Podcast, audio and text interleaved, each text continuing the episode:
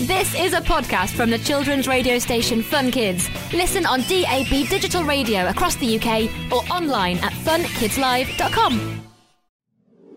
We're here because we're here. Grandpa's memory box. Look at this photo from Grandpa's memory box. Soldiers? On bikes? Is that great-grandfather Kenneth? Yep. But he's not with British soldiers. Oh, was he captured? They're Indian soldiers, Sikhs. Notice their turbans? They're fighting with the British for their king, King George the Fifth. Uh, thought I heard noises. What are you two up to? Oh, I see you found one of my favourite photos of Grandpa Kenneth. Indian soldiers, Grandpa? In the British Army? Yes, that's right. A hundred years ago, Britain still had an empire. Australia, Canada, India, they were all part of the empire. And so when we went to war, well, many of them came along to fight the enemy as well. But how were these soldiers in the photo going to fight on bikes? Well, bikes were sometimes used to get to the battlefields or to carry important messages. They weren't actually used during the fighting. Soldiers could also carry equipment and supplies on their bikes.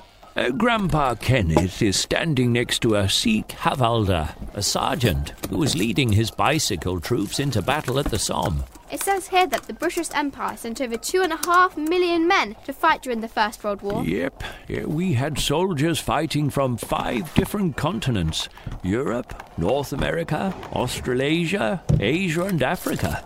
India sent the most soldiers to fight. How many? Ooh, let me see. Well, over a million, I should think. Hmm, you're pretty close, Grandpa. Around one point five million Indian soldiers. India played a crucial role in both world wars, and many other Commonwealth countries too.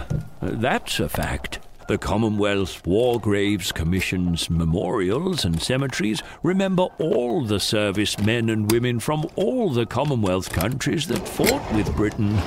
If I remember rightly, uh, there's a special memorial to some of the Indian soldiers that died in the First World War. Let's have a look.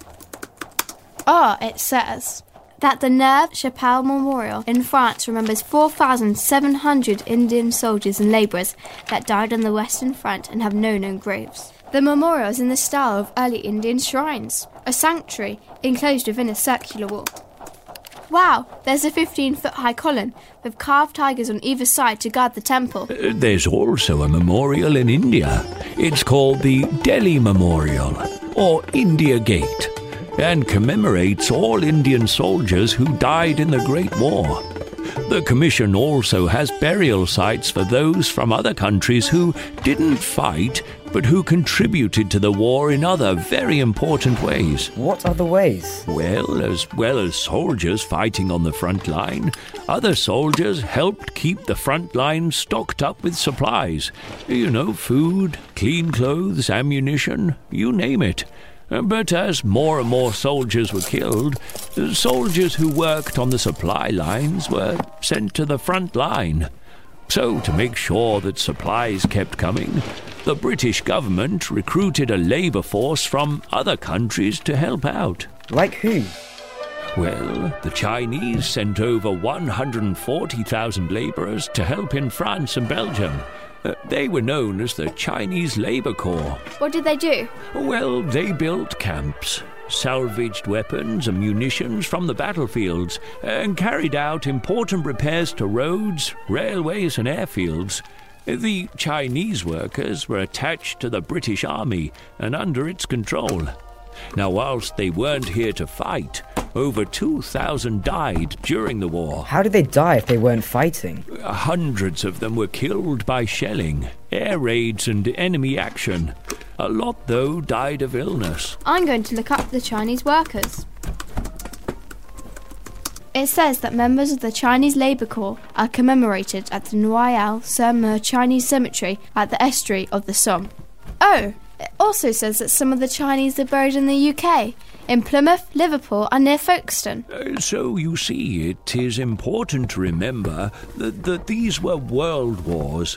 Not just Britain fighting Germany, a Canadian soldier who fought alongside the British in the war remembered the dead with the famous lines, "In Flanders fields the poppies blow, between the crosses row on row."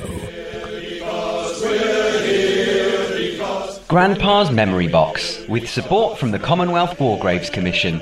Find out more at funkidslive.com slash memorybox.